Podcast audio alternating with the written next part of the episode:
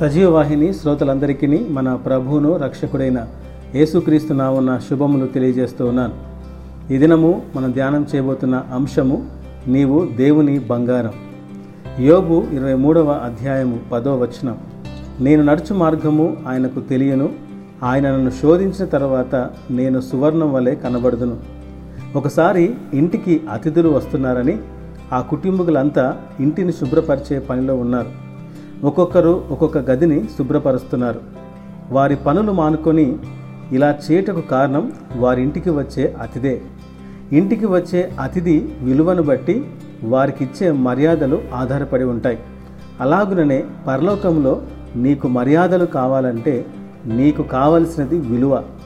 పరలోకం ప్రవేశించుటకు బంగారమునికే అవకాశం ఉంది నీవు దేవుని బంగారం అయితేనే పరలోకంలోనికి అడుగు పెట్టగలవు నీవు ఈ లోకంలో బంగారంగా మారాలంటే ఒకే ఒక మార్గం శోధన శ్రమల మార్గం. యోగు ఈ రహస్యాన్ని తెలుసుకున్నాడు కాబట్టే తాను వెళ్తున్న ఆ కష్టమైన మార్గంలో సహనం కలిగి అడుగులు వేశాడు. ఇప్పుడు నాలో మెరుగు లేదేమో నాలో దేవుడు ఆశించిన శుద్ధి లేదేమో కానీ ఈ పరీక్షలు ముగిసిన తర్వాత నా జీవితం బంగారం వలె మెరిసిపోతుంది బంగారం వలె సుందరంగా కనిపిస్తానని యోగు ఆశ కలిగి ఉన్నాడు. మొదటి పేతురు పత్రిక మొదటి అధ్యాయము ఏడో వచనంలో కంసాలి పాడైపోతున్న బంగారాన్ని అగ్నిచేత శుద్ధి చేసినట్లుగా బంగారం కంటే అమూల్యమైన నీ విశ్వాసమును శోధనల చేత శ్రమల చేతనే యేసుక్రీస్తు ప్రభు శుద్ధి చేస్తున్నాడు.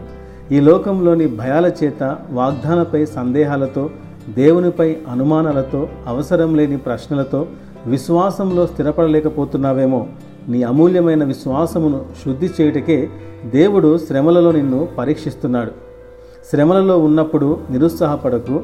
నీవు దేవుని బంగారానివి. నీవంటే ఇష్టం లేక కాదు నిన్ను పరలోకానికి చేర్చుటకే దేవుడు మెరుగుపరుస్తున్నాడు. శ్రమలలో శోధనలో ఉన్నప్పుడు నాకే ఎందుకని?